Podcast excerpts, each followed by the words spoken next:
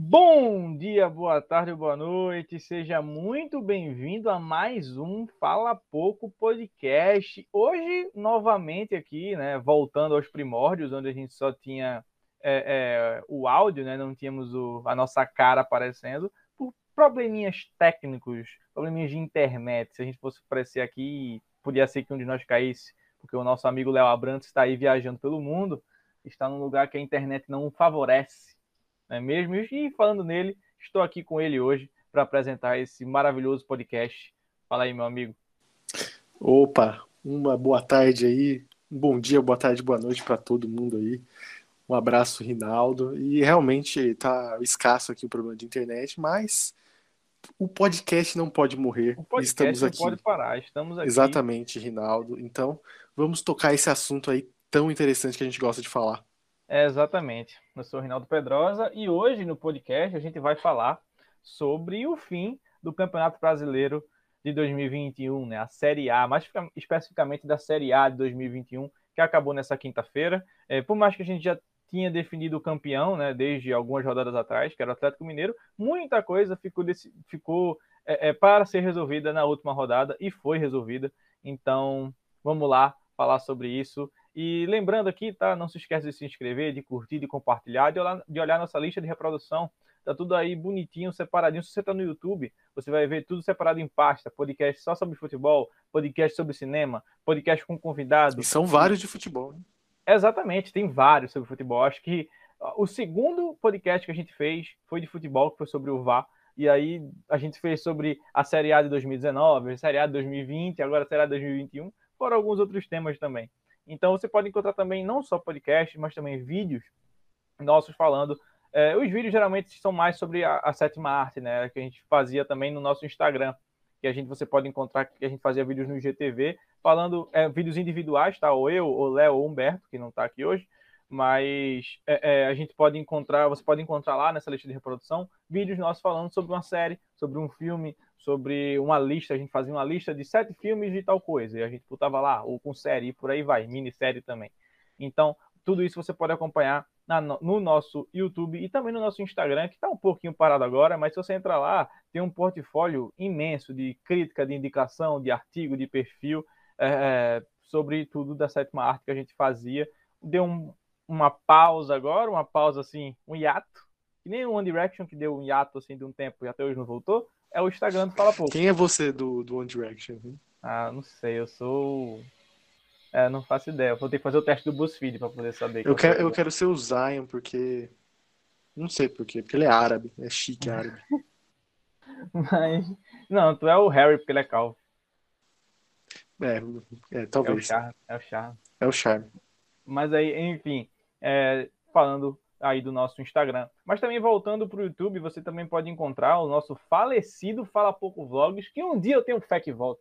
Mas tá aí. Nossa senhora, agora você desenterrou. Na lista de reprodução você pode encontrar o Fala Pouco Vlogs, que era um vídeo nosso sentado num belíssimo sofá, falando sobre a vida, a verdade do universo. Então tem acho aí... Acho que volta, hein?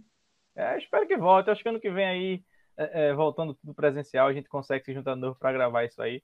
Porque hoje em dia tá todo mundo no lugar do mundo. Humberto tá em Gurupi, Tocantins. Léo agora tá em São Bernardo, mas é, é, mora em João Pessoa. E eu tô em Recife. Então, ano que vem é que vai estar tá todo mundo no mesmo canto. Mas a gente Fala tá Pouco aqui... é do Brasil inteiro. É, o Fala Pouco é, é plural, entendeu? Tem pessoas de todos os estados aqui. Mas é isso aí. Então você pode encontrar lá também nosso falecido Fala Pouco Vlogs e se deleitar com belíssimas discussões sobre a vida e a verdade do universo, tá? Então é isso. Já falei demais aqui. Bota a introdução aí, meu editor Humberto, que é hoje, e vamos pro vídeo.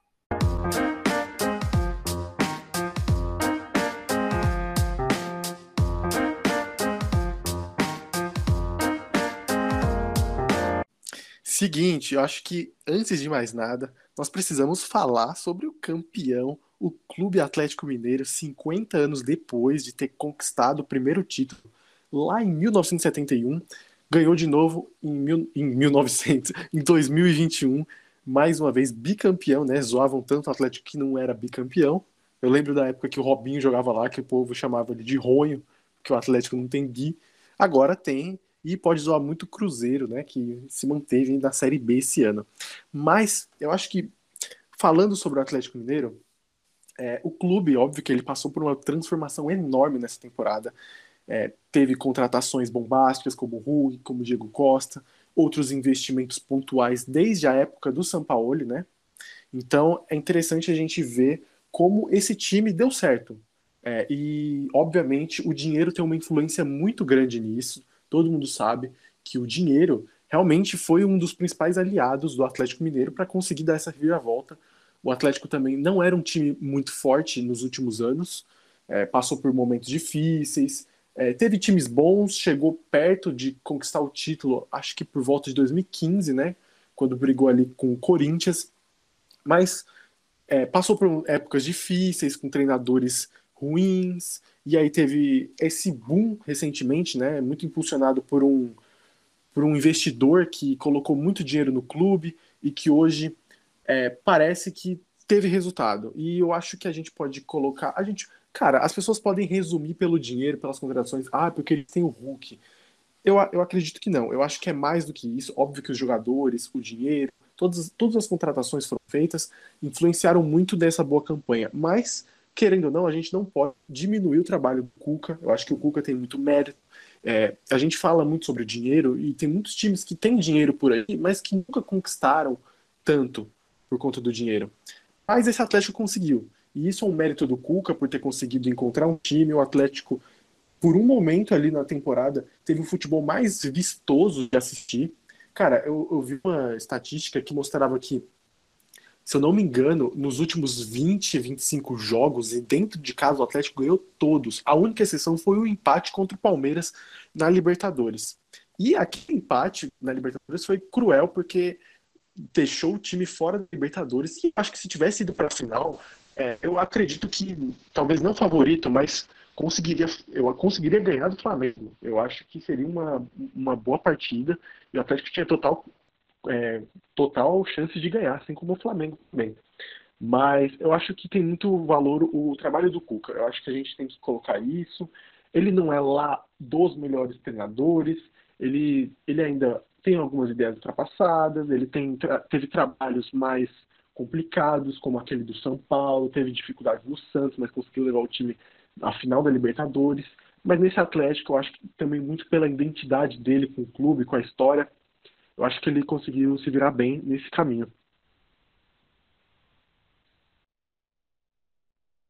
Sim, sim, eu também acho. Até falando, comecei a falar com o microfone desligado.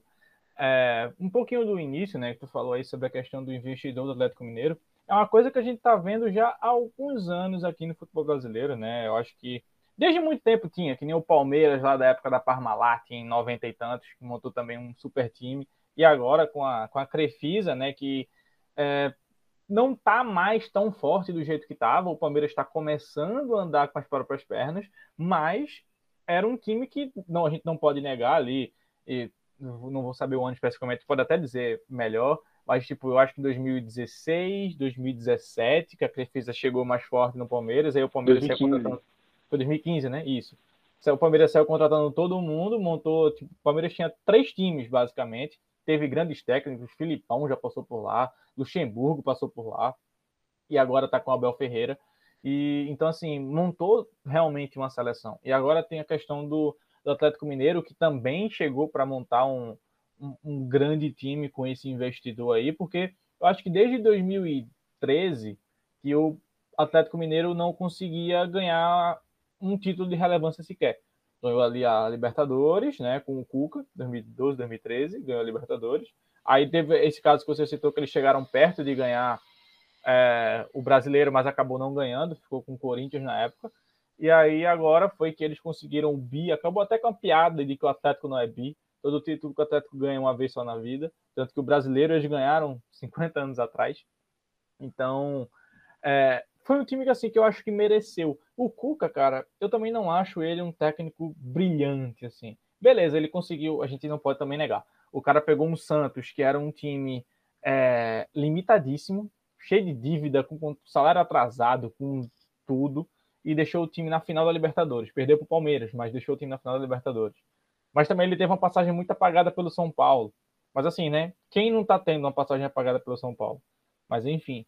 É, ele teve uma passagem pelo Palmeiras também e agora voltou para o Atlético, que foi o técnico que ganhou a Libertadores lá atrás e agora chegou para ganhar o Brasileiro.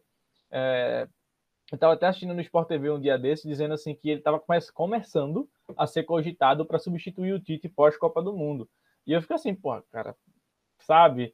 É, tipo, não acho que a gente tem que apressar as coisas, sabe? Deixa ele fazer mais uma temporada aí no Atlético. Eu acho que ele fica, não acho que ele sai, porque da outra vez que ele ganhou a Libertadores ele saiu. Ele foi lá para a Arábia, passou um tempo ele tem lá isso. E depois voltou. O Cuca, o plano do Cuca é justamente isso. Quando ele foi campeão com o Palmeiras em dois mil e dezesseis, ele simplesmente largou o Palmeiras sem motivo aparente. Assim, óbvio que ele deu uma desculpinha ali, mas depois logo voltou e deu errado de novo, sabe? Uhum. É, é complicado. Vamos ver o que o Cuca toma agora de decisão. É, eu acho que o mais certo seria ele continuar o trabalho no Atlético, né? Tipo, o cara tem um timaço na mão que ele pode continuar evoluindo, até porque o Atlético não ganhou tudo, né? O Atlético ganhou o Brasileiro, mas perdeu o Libertadores, perdeu a Copa do Brasil. Perdeu não, vai jogar a Copa do Brasil ainda, né? Final agora com o Atlético Paranaense.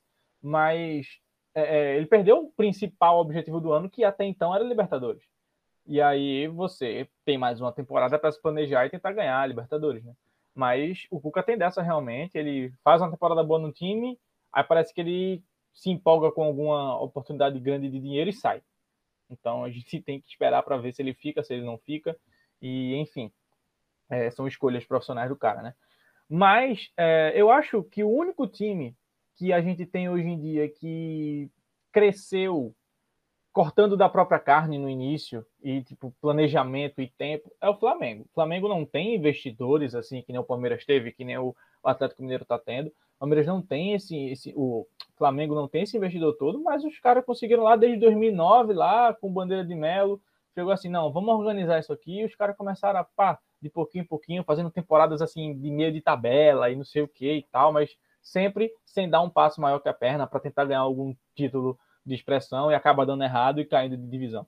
O, o Flamengo hoje em dia é, é, é rico porque ele tá rico, sim, não, tem, não chegou ninguém para botar dinheiro ali. É com dinheiro ganho pelo próprio clube.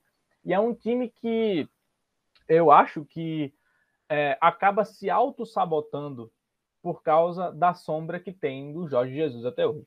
A temporada que o cara fez em dois mil e dezenove, que ganhou tudo, tudo que ele disputou, todo técnico que veio depois dele acabou ficando na sombra dele. E assim, se você faz um, um pouquinho a menos do que o Jorge Jesus fez, parece que você já não presta. Porque ficou a impressão de que qualquer um pode fazer esse time jogar, e não é assim, sabe? Não é assim, porque você teve aquele...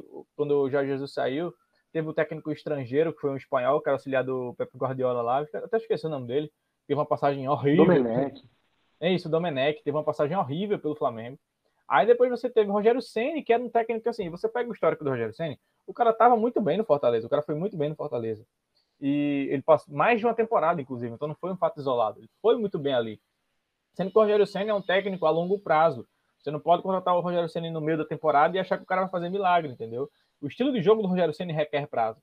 E aí você, o Castro, eles trouxeram o Rogério Ceni, o Rogério Ceni ganhou umas, perdeu outras, tal, não sei o quê, ficou naquela vai, não vai, vai, não vai, e demitiram o cara. Trouxeram o Renato Gaúcho, que era o sonho do Flamengo há muito tempo, e era o sonho do Renato treinar o Flamengo também há muito tempo. E aí o Renato, que tinha toda uma história no Grêmio, acabou, foi demitido no início do ano, e o Grêmio deu, viu no que deu, né? Demitiu o Renato Gaúcho assim do nada, por nada. E, enfim, é... Trouxeram o Renato Gaúcho, o cara estava com um, um, é, um aproveitamento de mais de setenta por cento, né? Porque assim, nos primeiros jogos do Renato Gaúcho no Flamengo, o cara conseguiu, venceu todos os jogos fazendo duzentos e cinquenta mil gols, sofrendo quase nenhum, e aí o pessoal falou, Jorge Jesus dois ponto zero. E aí depois, por motivos óbvios assim, o cara não ia ganhar todos os jogos, basicamente, é, o time acabou caindo um pouco de rendimento, não foi nem isso tudo. E aí usaram de desculpa o, o, a, a Libertadores, né, que perdeu na prorrogação para o Palmeiras e, e acabaram por demitir o, o Renato Gaúcho. Agora estão aí atrás de um técnico. É, já disseram que vai ser estrangeiro, de preferência português. É porque, né, os caras botam na cabeça que nacionalidade ganha título, assim, sabe? Ah, qualquer técnico português agora que vier vai ganhar um título. E não é assim. Mas enfim. É, e aí o Flamengo vive muito nessa sombra do Jorge Jesus até hoje. Até chegar algum técnico que ganhe o... o apesar que o Rogério Ceni ganhou o Brasileiro ano passado, né? Mas assim, até chegar algum técnico que faça parecido com o que ele fez, que ganhou a Libertadores, ir para o Mundial e tal, não sei o que lá, vai ficar na sombra de, dessa campanha até hoje. Até eu acho que até o próprio Jorge Jesus pode voltar, porque ele não é benquisto lá no Benfica. É, ele pode voltar para o Flamengo e não repetir a campanha que ele fez. E aí vai dizer que o Jorge Jesus não presta mais também? Não é assim, né? Mas enfim, ficou a impressão de que qualquer técnico pode fazer o Flamengo jogar, e a gente viu que não é assim. E até quando o time joga bem, mas o time não é aquele super time que ganhava de dez a zero de todo mundo, os caras querem ir lá e demitem o, o, algum treinador, sabe? Mas enfim, é, é isso aí, sabe? Sobre o título do, do, do Atlético Mineiro, sobre, sobre o Flamengo, que eu acho que é um time que desperdiça oportunidades de vez em quando, sabe? Perdeu o brasileiro esse ano por... O Atlético chegou a vacilar algumas vezes, o Flamengo podia encostar, mas o Flamengo também vacilava, e aí não, não conseguia vencer. Por exemplo, o Atlético Mineiro chegou a empatar duas vezes com a Chapecoense. Saiu uma notícia que a Chapecoense foi o único time que não ganhou, não perdeu para o Atlético, porque empatou os dois jogos. Então, assim, eram seis pontos, vamos dizer assim, que poderiam fazer com que algum time chegasse atrás do, do Atlético Mineiro e encostasse, mas os times também vacilaram. O Palmeiras vacilou, porque o Palmeiras também é mais copeiro do que tudo, né? O Palmeiras vacilou, O, o Flamengo chegou a vacilar também, e aí, enfim. Sim, sim, exatamente. Eu acho que quando a gente fala de Palmeiras e Flamengo, a gente fala das duas melhores gestões que existem aqui no futebol brasileiro, né? As gestões que mais, assim, é, tem, possuem mais dinheiro, que tem mais repertório de talento, de, de, de, até mesmo para o poder aquisitivo, até o tamanho das equipes, né? Porque eu vou falar em seguida de, um, de uma gestão muito boa também. Mas eu acho que Palmeiras e Flamengo, eles têm caminhos muito semelhantes. Eu acho que o Flamengo ele tem um trabalho mais assim, complexo, porque teve todo um processo assim, não, vamos ajeitar as dívidas, vamos, vamos tentar quitar as dívidas. E aí começou todo esse processo com o Eduardo Bandeira de Mello, depois foi evoluindo, o Flamengo passou por muitas temporadas difíceis, e eu acho que o Flamengo começou a evoluir por volta de dois mil e dezesseis, dois mil e dezessete, chegada do Diego. E depois teve, perdeu alguma, a final da Sul-Americana, né? Eu acho que foi bastante dolorido para a torcida do Flamengo também. Em pleno Aracanã, né? E, e, cara, depois disso o Flamengo foi evoluindo, teve o Jorge Jesus. E, e eu acho que, que eu concordo com você. Eu acho que ele, os times... Os torcedores do Flamengo têm muito um Jorge Jesus na mente, fresca. É, eles são, assim, eu acho que eles ficam boquiabertos com o que aconteceu até hoje. Realmente foi um negócio, assim... Cara, às vezes, às vezes a gente acha assim, não, quando chegar o treinador certo, tudo vai mudar de uma hora para outra. Mas nem sempre acontece isso, cara. Então, quando tem um treinador novo, precisa dar tempo e precisa dar a melhor condição para ele se desenvolver. E eu vejo que o principal problema no Flamengo também é, é conseguir manter é, esse, essa boa fase.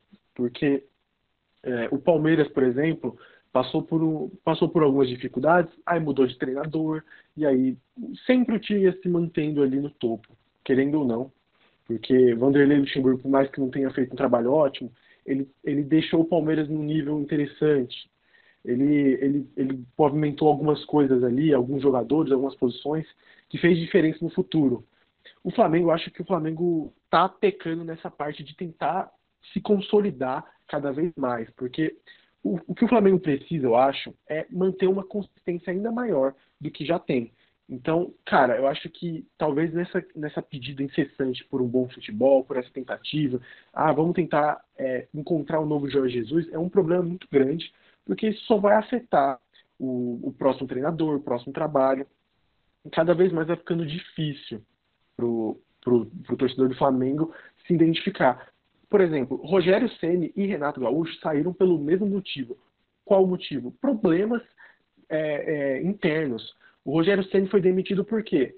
Porque vazou um áudio, óbvio que tinha outros motivos, por aí vai, é porque vazou um áudio É, do, do cara lá, que acho que é analista de desempenho do Flamengo, vazou o áudio, e aí o Rogério ficou num clima estranho e saiu. O Renato a mesma coisa, por conta das declarações, porque o Renato é a figura, pesou muito e a derrota pesou demais. O Renato não estava fazendo um trabalho ruim. Eu acho que as pessoas colocaram muita pressão, obviamente o Renato ajudou essa pressão, mas tem também essa... Tem que, o próximo treinador do Flamengo precisa ter, necessita uma tranquilidade maior. E isso aí vai para...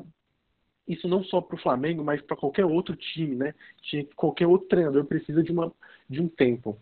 Né? Então, mas basicamente, Palmeiras e Flamengo são as duas melhores gestões do país, o que não significa que é o melhor time, que vai ser o campeão, mas são os que estão melhor trabalhando o dinheiro, as dívidas, é, contratações e por aí vai. O Flamengo tem uma questão muito mais assim... utilizar o seu, o seu meio, né, os seus torcedores, a sua, a sua força. E o Palmeiras é uma mistura de Crefisa, de torcida, de cotas de T V, e isso aí consegue... E, e mais ainda, o mais importante, são, dois, são duas administrações que cuidam bem do seu dinheiro. Assim como, já introduzindo aí a próxima etapa, o Fortaleza. O Fortaleza, eu acho que é a, gran, a grande surpresa de dois mil e vinte e um, é um time assim que você se encanta de verdade, porque você vê a trajetória que o time fez, o trabalho que está sendo feito. O presidente Marcelo Paes, é, ele tem um trabalho muito interessante, ele tem uma, uma transparência muito grande também. É, até recentemente ele falou assim, ó, o Germancano, né, porque o Fortaleza está atrás agora do Germancano, custa seiscentos mil reais. A gente não tem condições de pagar uns seiscentos mil reais para um cara. E eu acho isso de uma transparência e de, uma, de um pensamento tão grande que eu acho isso fascinante. Já ouvi umas outras entrevistas do Marcelo Paes e ele sempre fala o quanto ele precisa cuidar do Fortaleza, de evoluir, criou a própria mar, a marca. Então, o Fortaleza é, é uma equipe que deveria ser tomada de exemplo para qualquer outro time pequeno do futebol brasileiro, pelo que eles estão fazendo, pela, pelo trabalho em buscar o Vojvoda, por exemplo. Eles quase...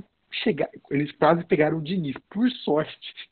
Imagina. Cara, eu tenho, eu tenho uma, uma linha de raciocínio sobre a história do Fortaleza que podia ter dado tão errado esse ano pro Fortaleza e deu tudo certo, tá ligado? Por é, causa deu. De... Ah.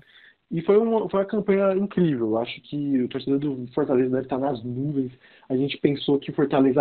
Eu acho que todo mundo pensou que o Fortaleza ia cair depois que o Rogério foi embora, mas o time conseguiu se salvar, né, naquele, naquele dois, Brasileirão de dois mil e vinte. Em dois mil e vinte e um conseguiu essa reviravolta incrível. Isso é ótimo. É uma, é, para mim, é um, não, não digo que é a melhor gestão, porque eu acho que Palmeiras e Flamengo conquistaram muito recentemente. Mas eu acho que o, o Fortaleza é um time para você prestar atenção e cuidar também, porque é uma campanha fascinante. Cara, o Fortaleza passou oito anos na Série C do Campeonato Brasileiro, sendo eliminado assim... É... Se o time passa para a semifinal na Série C, ele sobe de divisão, né? Porque sobe os quatro primeiros colocados. Então, o Fortaleza sempre foi eliminado na quarta de final e muitas vezes eliminado em casa, na Arena Castelão. E, assim, era um time que estava fadado ao fracasso, aparentemente, para sempre. Era um time muito secado. Mas era um time que estava ali, ó, de grão em grão, é, cuidando das suas finanças, se organizando. Estrutura sempre tinha, porque tinha um estádio de Copa do Mundo, basicamente. Mas, assim... ia sempre evoluindo, por mais que não subisse divisão, dentro do, do, dos limites dele, era um time que se organizava, se organizava, se organizava. Uma hora chegou e subiu, foi para a Série B, e aí os caras foram atrás de quem? Rogério Ceni, que tinha acabado de sair de São Paulo. Rogério Ceni tinha acabado de sair de São Paulo pela porta dos fundos, porque não tinha feito uma boa campanha no São Paulo, mas foi para o Fortaleza na Série B, e ali ele construiu um projeto que foi benéfico tanto para o Fortaleza, quanto para o próprio Rogério Ceni, que conseguiu... É, da base para o restante da sua carreira, porque todo mundo que contratar o Rogério Ceni vai fazer, ó, olha o que ele já fez no Fortaleza, entende? E o Fortaleza, com o Rogério Ceni, conseguiu subir para a Série A, conseguiu se manter na Série A, já, eu acho que essa terceira temporada do Fortaleza na Série A. E assim, ano passado, se você... É, é, porque o, com o Rogério Ceni na Série A, o Rogério Ceni deixou o time duas vezes, o que eu acho que foi um dos maiores erros da vida dele, porque ele saiu do... do Fortaleza no meio da temporada para ir para o Cruzeiro, para tentar salvar o Cruzeiro, e aí o Fortaleza começou a entrar em ladeira abaixo, quase foi rebaixado. O Rogério Ceni foi demitido do Cruzeiro e voltou para onde? Para o Fortaleza, e salvou o time do rebaixamento. No outro ano, o Rogério Ceni saiu do Fortaleza no meio da temporada de novo e foi para o Flamengo dessa vez. Uma decisão que, pô, não vou questionar, o cara devia até começar a ganhar o triplo do que ele estava ganhando no Fortaleza para dirigir o time mais preparado do Brasil, né? Que era o Flamengo. E aí eu acho que ainda é, junto com o Atlético Mineiro hoje em dia e o Palmeiras ali também. Então, enfim, você teve essa, essa cronologia dos fatos do Fortaleza que quase foi rebaixado no passado. os caras quase foram rebaixados, com, assim, com treinadores que, se você olha no cenário nacional, treinadores fraquíssimos, sendo que conseguiu, ficou na décima sexta colocação do Brasileiro do ano passado, por pouco não caiu, é, ficou um ponto acima do Vasco, salvo engano, ou, ou foi com a mesma pontuação, mas por causa dos critérios de desempate não caiu. E aí ficou. Esse ano, no início do ano, começou com o mesmo técnico que tinha caído no passado, mas ele foi demitido ainda no estadual, por causa da campanha do Fortaleza, não estava boa no estadual. E aí os caras falaram, vamos contratar quem? Foram atrás de um tal de Diniz para contratar o time. E o Diniz disse não. Diniz disse não, Thiago Nunes disse não. Outros técnicos assim, mais é, é, do futebol brasileiro, assim, mais midiáticos também disseram não ao clube. E aí os caras falaram, não, a gente tem que ir atrás de alguém de fora, né? Porque a gente já trouxe um técnico pequeno, entre aspas, e deu errado, quase deu errado, na verdade. A gente tá tentando um técnico mais famoso e os caras não estão querendo vir. Quem é que a gente vai atrás? Vamos atrás de um técnico internacional. Foram atrás de um cara chamado Vojvoda, que ninguém nem conhecia. Ninguém do futebol brasileiro imaginava quem era o danado do Vojvoda. Os caras foram atrás. Os caras pescaram e foram atrás e deu certo pra caramba. Ganharam o estadual, chegaram na semifinal da Copa do Brasil, terminaram na quarta colocação da Série A, que é a melhor colocação de um time nordestino na história.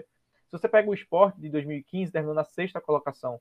O, o, o Vitória terminou na quinta colocação. O Vitória de dois mil e tantos, agora não vou lembrar o ano que foi o Vitória, mas foi bem antes. Foi ali é, é, no início ali da, da, dos pontos corridos.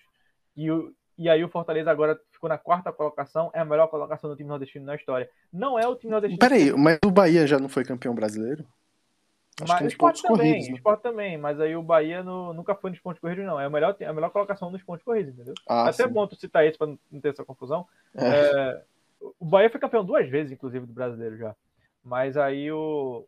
O Sport o, o, também foi campeão lá em oitenta e sete, mas assim, era, era outro, outro, outra competição.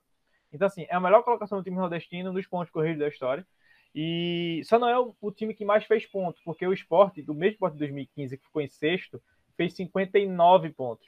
O Vitória também fez cinquenta e nove pontos, o Fortaleza fez cinquenta e oito esse ano, mas em questão de colocação ficou acima, né? Então o que vale é isso. É... E aí, enfim... Deu tudo certo com o Vojvoda, que já está de contrato renovado para o ano que vem. Então, assim, é um time que, se você vê o Fortaleza, não tem nenhum craque. Não tem nenhum craque. Os caras não tem o Hulk. Os cara Como não assim o Lucas Costa. Lima não é, cara? Ah, os caras não tem o Hulk, os caras não tem o Diego Costa, os caras não tem o Dudu. Os caras não tem. Os caras não tem Davi Luiz na zaga com o Rodrigo Caio. Não tem. Mas é um coletivo que, desde a época do Rogério Ceni, a gente não pode negar, que é um coletivo que funciona. São jogadores ali nível intermediário, mas é um... um nível intermediário para bom. E, né? Desculpa interromper, mas e boas contratações também. Se a é, gente exatamente. Pensar no Marcelo Benevenuto, ele era um zagueiro muito bom e acharam ele. Cara, outro jogador como o Lucas Crispim foi bom, achado Iago Pikachu. Cara, hum. é, isso também é um bom trabalho. Exatamente. Você vê assim que, tipo assim, eu acho que o jogador mais medalhão que tem ali é o Lucas Lima. Mesmo assim, ele tá sendo útil ali dentro do Do, do universo do Fortaleza, o cara tá sendo útil pra caramba dentro do time. Então, assim, é... o Fortaleza, dentro dos seus limites, nunca, não chegou até agora, pelo menos, a dar um passo maior com as pernas, que foi o que o Bahia fez e não deu certo. O que foi o que o Sport fez também e não deu certo. Mas você vê que... E a gente vai chegar a falar desse time quando falar do rebaixamento. Mas é... o Fortaleza se tornou um time que, dentro do seu universo, dentro dos seus limites, conseguiu crescer ao ponto de se tornar o quarto time da, do Brasileirão. E assim, não deve a ninguém, o salário tá em dia, o treinador tá com contrato renovado, então assim, o cara vai chegar para ano que vem e montar o time. Quero que fique esse, esse, esse, vai sair o resto aqui que eu não quero, e aí você faz contratações pontuais aí, que você falou de Germancano, tipo, eles não podem contratar, mas provavelmente vão chegar e contratar algum centroavante que, que vá lá e, e reso, ajuda a resolver. O próprio Gilberto, que estava no Bahia, que foi um dos artilheiros da... Do, da Série A desse ano, tá com um contrato perto do fim, pode ser que ele saia e vá pra... Com o Bahia ele não renova, né, porque o, contra... o salário dele não vai pra Série B, mas então assim, ele vai ficar livre no mercado, pode ser que vá pro Fortaleza.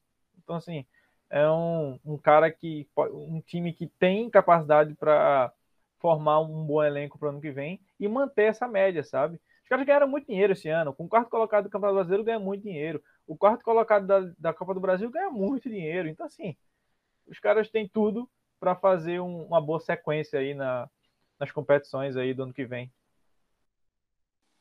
E falando de boa gestão, cara, é bom ressaltar também o Bragantino. O Bragantino chegou na quinta colocação, sexta colocação, desculpa, com cinquenta e seis pontos.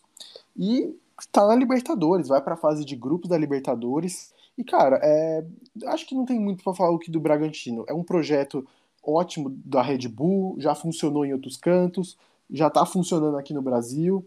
E o futuro é esse, cara. É esses jogadores jovens se desenvolverem cada vez mais. É o clube é, vender jogadores como vendeu o Claudinho.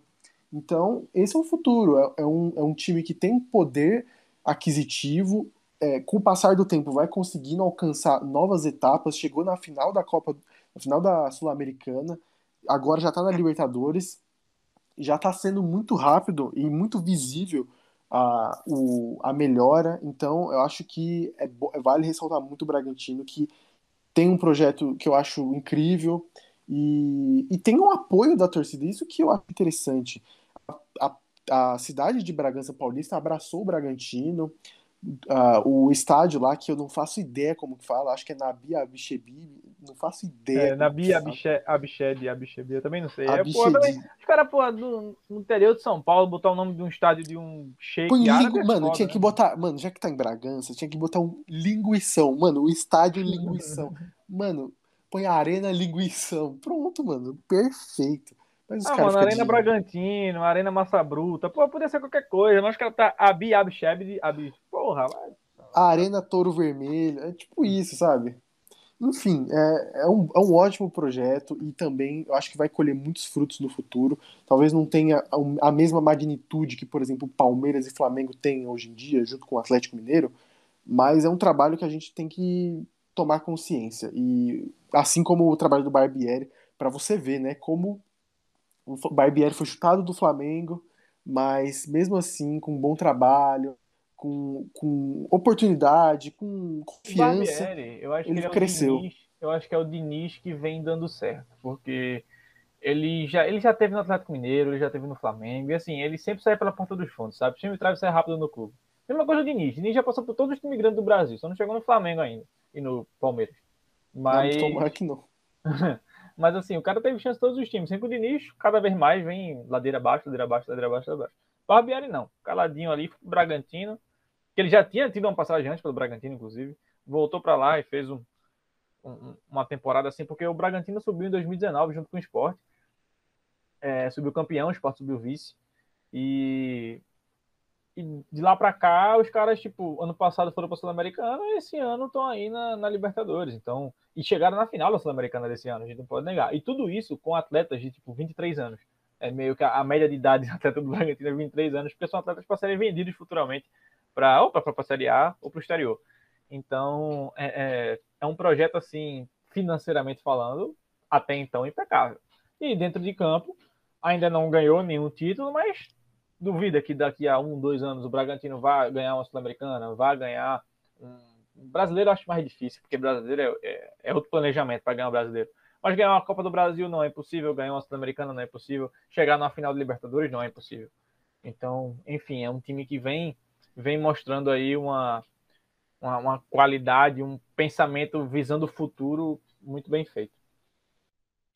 E só para finalizar aqui a parte de cima da tabela, fala rapidinho do Corinthians.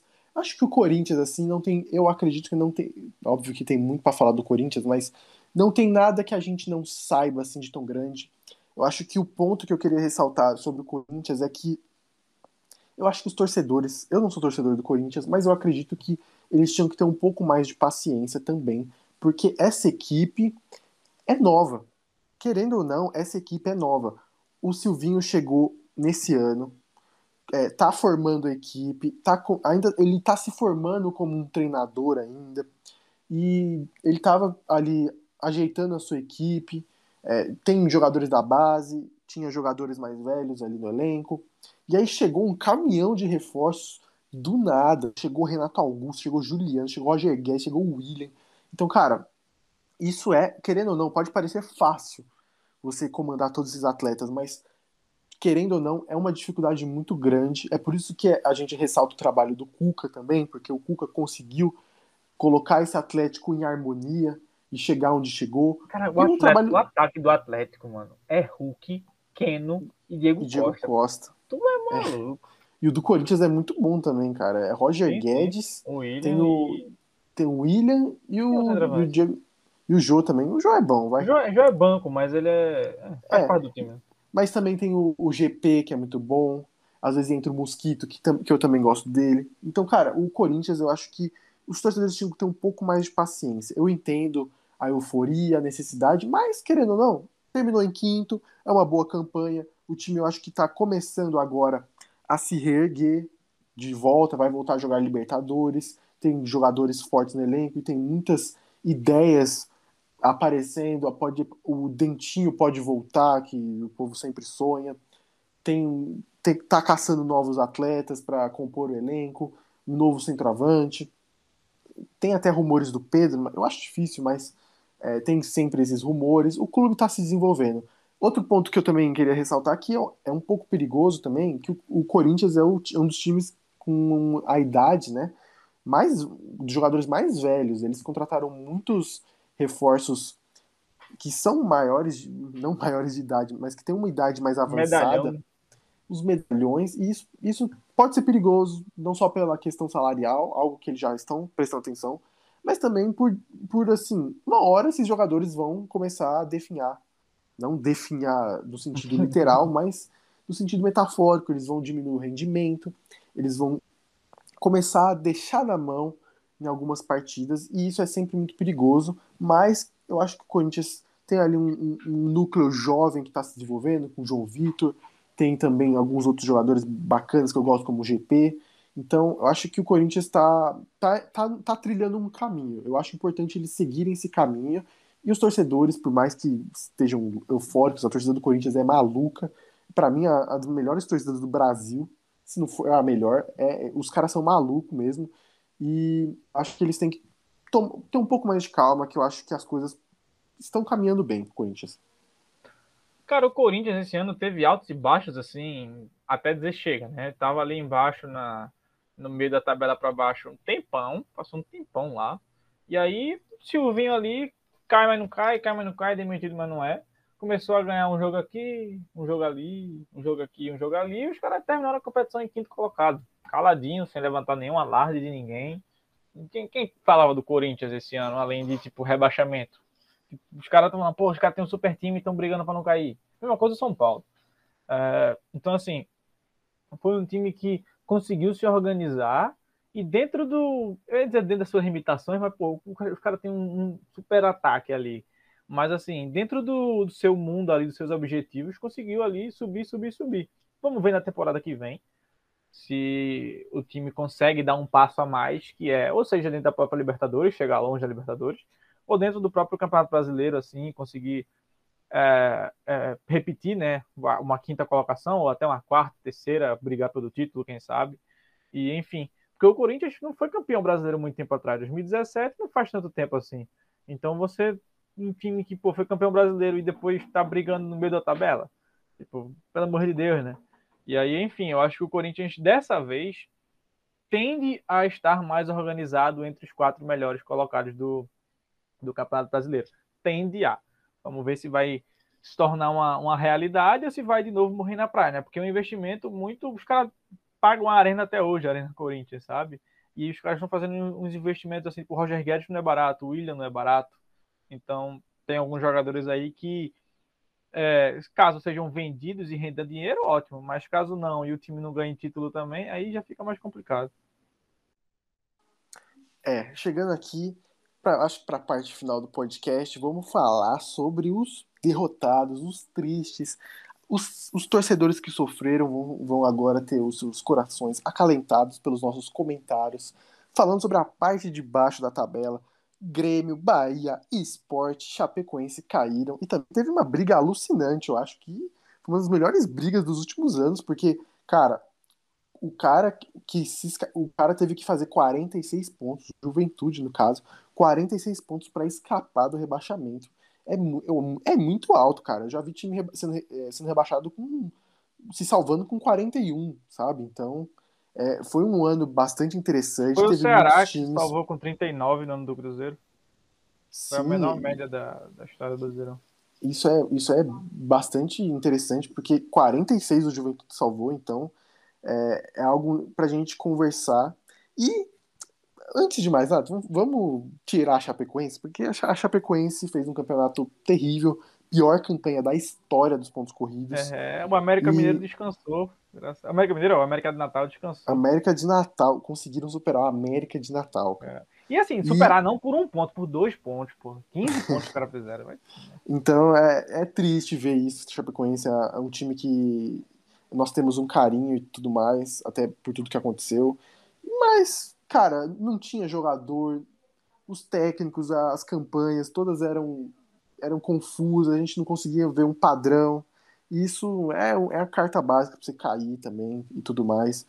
Pouco investimento, pouco interesse também das pessoas com a Chapecoense, era nítido, mas eu já tô tirando a Chapecoense porque eu sei que o Rinaldo quer falar do meu esporte, o Popote, então Rinaldo, por favor.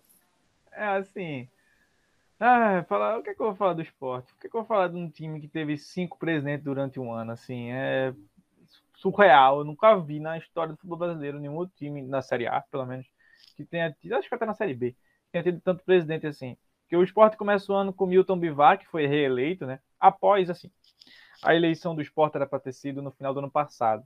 E aí começaram a usar... Todos os clubes fizeram eleição. Todos os clubes que tinham para ter eleição fizeram. Online, presencial, os cambal, do jeito que deram um jeito de fazer.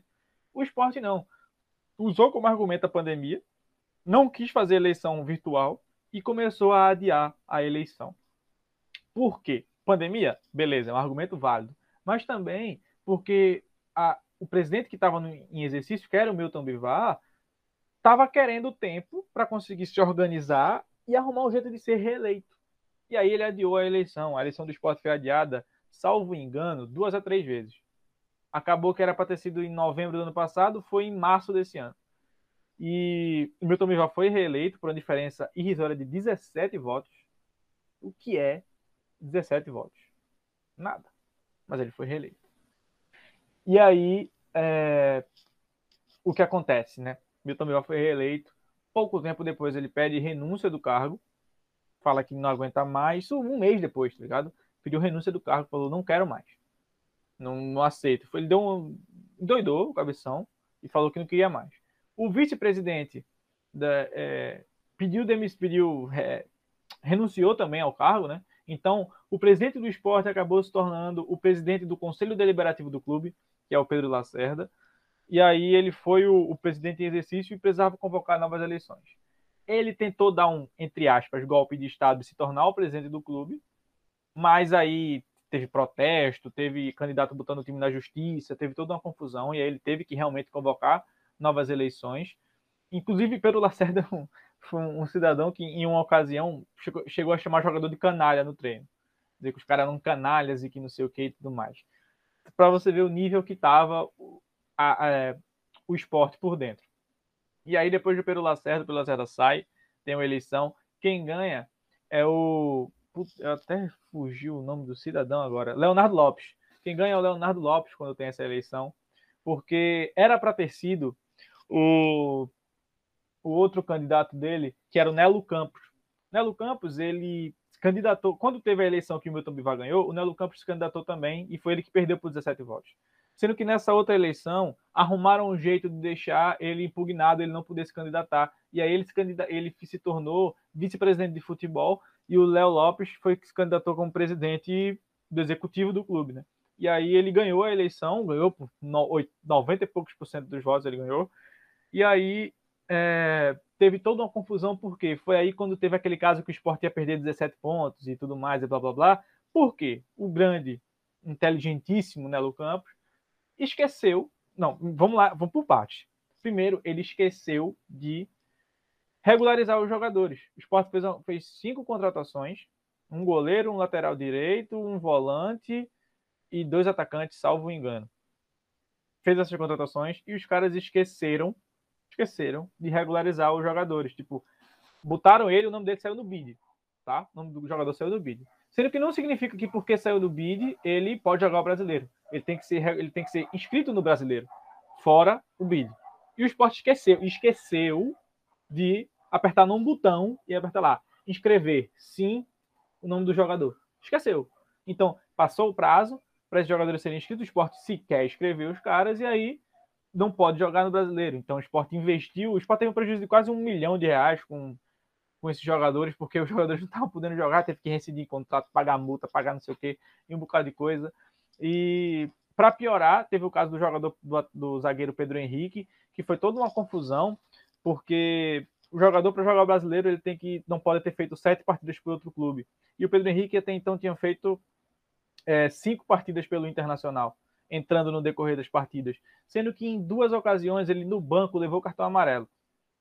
Então, pro regular... e tem uma confusão entre o regulamento geral das competições e o regulamento específico das competições. Porque o regulamento específico do Brasileiro fala que se o jogador está no banco e recebe cartão amarelo, conta como participação na partida. Então ele tinha, já tinha as sete partidas feitas pelo, pelo Internacional, não podia jogar por outro clube, jogou pelo Sport várias vezes. Já o regulamento geral das competições fala que é só quando o cara entra em campo mesmo que vale. E aí tem esse embate, foi para a justiça, assim, o, e aí o Sport acabou ganhando. O S T J D arquivou a... não chegou a ter, a ter julgamento efetivamente. O, o Sport apresentou a parte dele, os outros clubes apresentaram a parte deles também. Foram nove clubes que colocaram o Sport na justiça. E aí o Sport acabou ganhando e o caso foi arquivado, mas o Sport correu o risco de perder dezessete pontos por causa disso. Por causa dessa tabaquice. E aí o Leonardo Lopes, depois de, desses casos, acabou pedindo... Ele pediu... Ele não renunciou, mas ele pediu licença do cargo. E aí ele tá até para expirar agora a licença dele. Ou ele volta para o time ou não. E aí quem fica assumindo a função de presidente durante esse tempo é Yuri Romão, que é o vice... que é o vice-presidente do Sport, o vice-presidente ali do Léo Lopes. Dito tudo isso, você entende como é que foi o ano do Sport desse ano. Cinco presidentes, zona de rebaixamento de início inteiro. Teve três técnicos durante o ano. Começou com o Jair Ventura, que foi o técnico que terminou no ano passado. Foi para Humberto Lousa, que foi é um dos piores técnicos que já passou pelo Sport da história. Foi o tal do seu Humberto Lousa. Ele é, ele é, ele é um treinador pranchetice, né? O Lousa. Hum. Mas aí, enfim... Depois do Lousa, o Sport foi contratar um treinador estrangeiro, teve várias opções, e ele acabou contratando o Gustavo Florentin, que é o do mesmo empresário do Vojvoda. O, os dois têm o mesmo empresário. Inclusive, mesmo com o rebaixamento do Sport, é, o Gustavo Florentin já teve o contrato dele renovado para o ano que vem. Mas já chega de falar do Sport, porque só isso já exemplifica, só isso não, né? Toda essa história exemplifica, o, justifica o rebaixamento do Sport. A gente teve ali, na última rodada, três times brigando para não cair. Juventude, Grêmio e Bahia, que foram jogos assim, que o Bahia estava ganhando, levou a virada para o Fortaleza, com um pênalti polêmico para caramba, e aí o Juventude estava empatando, ganhou do Corinthians com um pênalti também, relativamente polêmico também. Então, teve toda essa confusão na última rodada, mas o mister Jair Adventure, que salvou o Sport no ano passado, salvou o Juventude esse ano. O cara pegou o Juventude com trinta e tantos pontos na zona de rebaixamento, estava atrás do Sport, inclusive, e o cara ali, ó, do Venturismo, um a zero, um a zero, um a zero, um a zero, um a zero, um a zero, fez quarenta e seis pontos, a voltinha na zona de rebaixamento. E aí? Como é que, como é que faz? O mister G A Adventure, criticado por muitos, mas efetivo como poucos, o cara conseguiu salvar o Juventude da zona de rebaixamento. O Grêmio, é, eu acho que foi o time mais organizado a ser rebaixado na história do futebol brasileiro, porque é um time que tem super craques no time. Você vê o time do Grêmio, pô, é um time para Douglas tá... Costa, cara. Pô, não, Douglas tá, Costa. Tá maluco, tá maluco. O time do Grêmio é coisa de doido. E assim, é um time que não deve a ninguém, um time que, que joga no verde, assim, sabe? Tipo, não tem dívida, não tem atraso salário, não tem nada ali. Foi simplesmente bola. O time não encaixou. E não encaixou num nível assim de ser rebaixado. Os caras tavam, começaram com o Renato Gaúcho, demitiram, foram atrás do Filipão. O Filipão não deu certo. Trouxeram o Mancini. Porra, Mancini. O time foi rebaixado. Rebaixado na última rodada, ganhou do Atlético Mineiro, né? Dois golaços de Diego Souza. Um beijo, Diego Souza, saudade de você no meu Sport. Mas ganhou ali do Atlético Mineiro. Mas o time acabou sendo rebaixado do mesmo jeito. Porque precisava, para não cair, precisava que o Bahia perdesse e que o Juventude perdesse. O Bahia perdeu, o Juventude não. Ganhou de um a zero. E aí, o Grêmio, o Super Grêmio, acabou sendo rebaixado e vai jogar a Série B. Que, inclusive, vai ser, eu acho que... É, eu tinha visto o Cássio Zirpoli, que é um jornalista daqui de Pernambuco.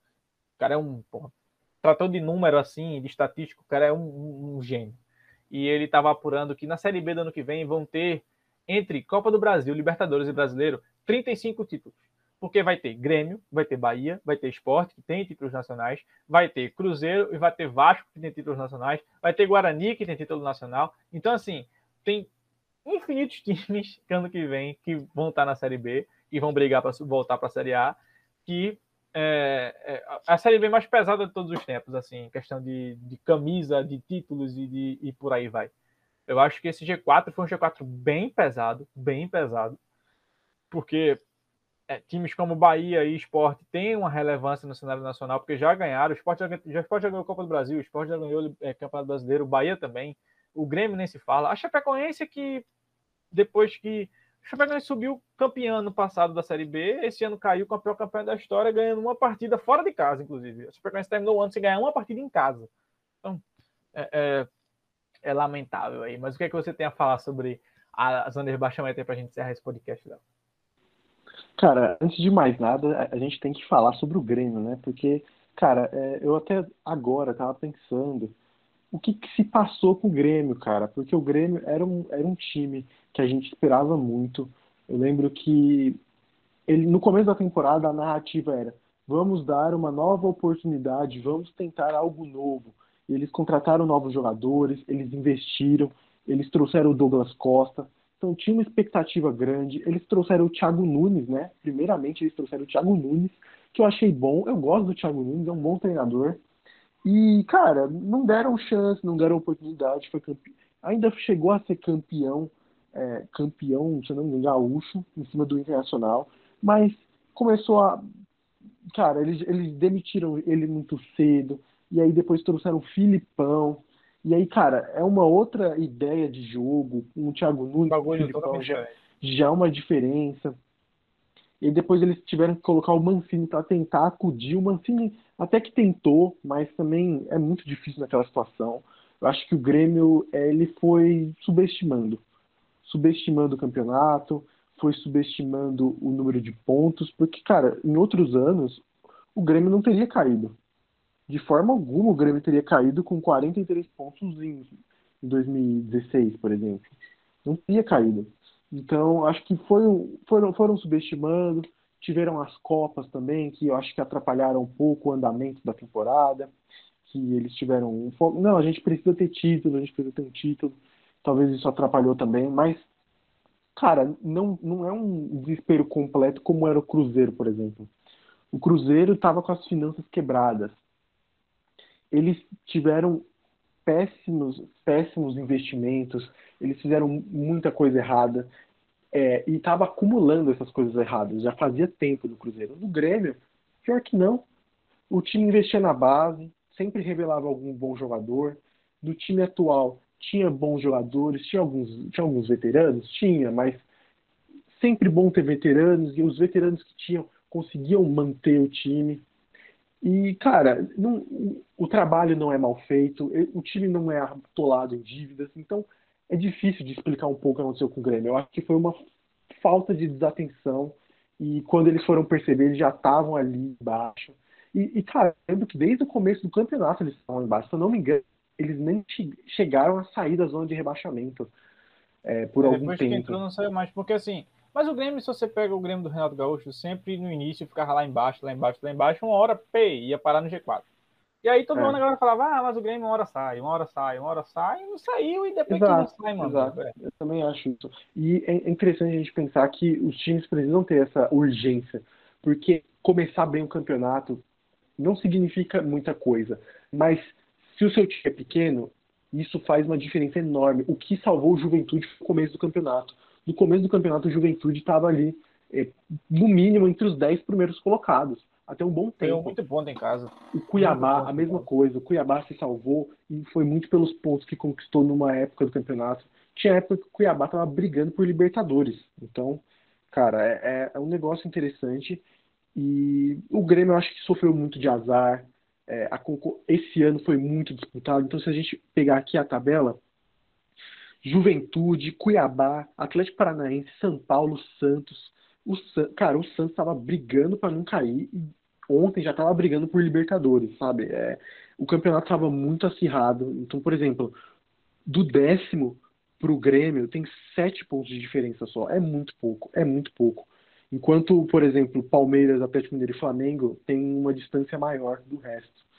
E enquanto entre Fortaleza e Bragantino, até o Fluminense, é, tem uma distância também. Então, é, é difícil. Eu acho que o torcedor do Grêmio está muito triste, porque tem muita gente para culpar. Dá para culpar os treinadores, dá para culpar a diretoria, o projeto. Mas, no geral, o Grêmio não tem tanta culpa assim, sabe? Eu acho que foram... Eu acho que o elenco também... Eu senti alguma coisa estranha naquele elenco do Grêmio. Eu não, eu não gosto de abordar, falar assim, pô, o clima no vestiário tá estranho, os jogadores não, não, não gostam de si. Eu não gosto de falar que o Grêmio entra desligado nas partidas, porque é algo muito subjetivo da nossa percepção. Acho que numa análise esportiva a gente precisa ser o mais objetivo possível. E o que, a gente, e o mais, o que dava para perceber é que aquele time tinha algum problema. Era, eu não sei se era ego, eu não sei o, o que que era, mas tinha alguma aura esquisita e que fazia a gente duvidar. Tinha Rafinha, tinha Diego Souza, que são duas personalidades fortes. Depois veio novos jogadores, a gente via o time em campo. Então, acho que é, é um golpe duro pro torcedor do Grêmio, mas eu acho que o Grêmio volta tranquilamente, cara. Acho que sem problemas. É, eu também acho. Acho que o Grêmio ano que vem... Se não for campeão, vai ser um dos times assim que vai subir com uma facilidade tremenda, assim, com rodadas e rodadas de antecedência.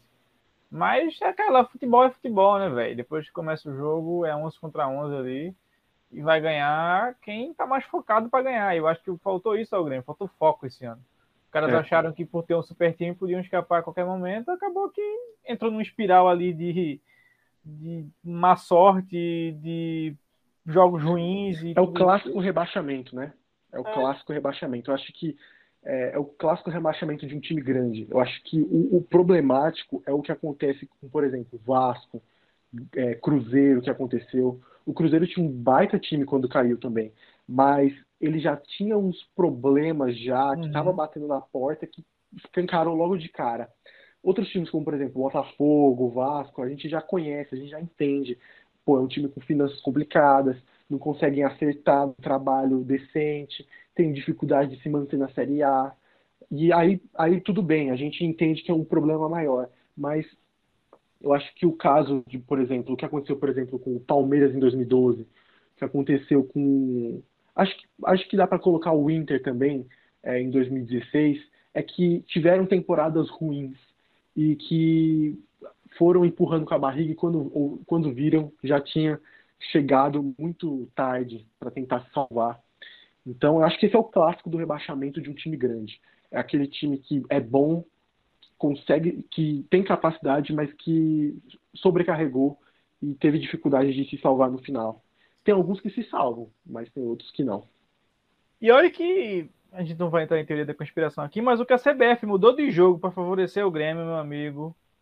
Meu amigo, porque é, botaram o Flamengo três dias antes da final da Libertadores para jogar com o Grêmio.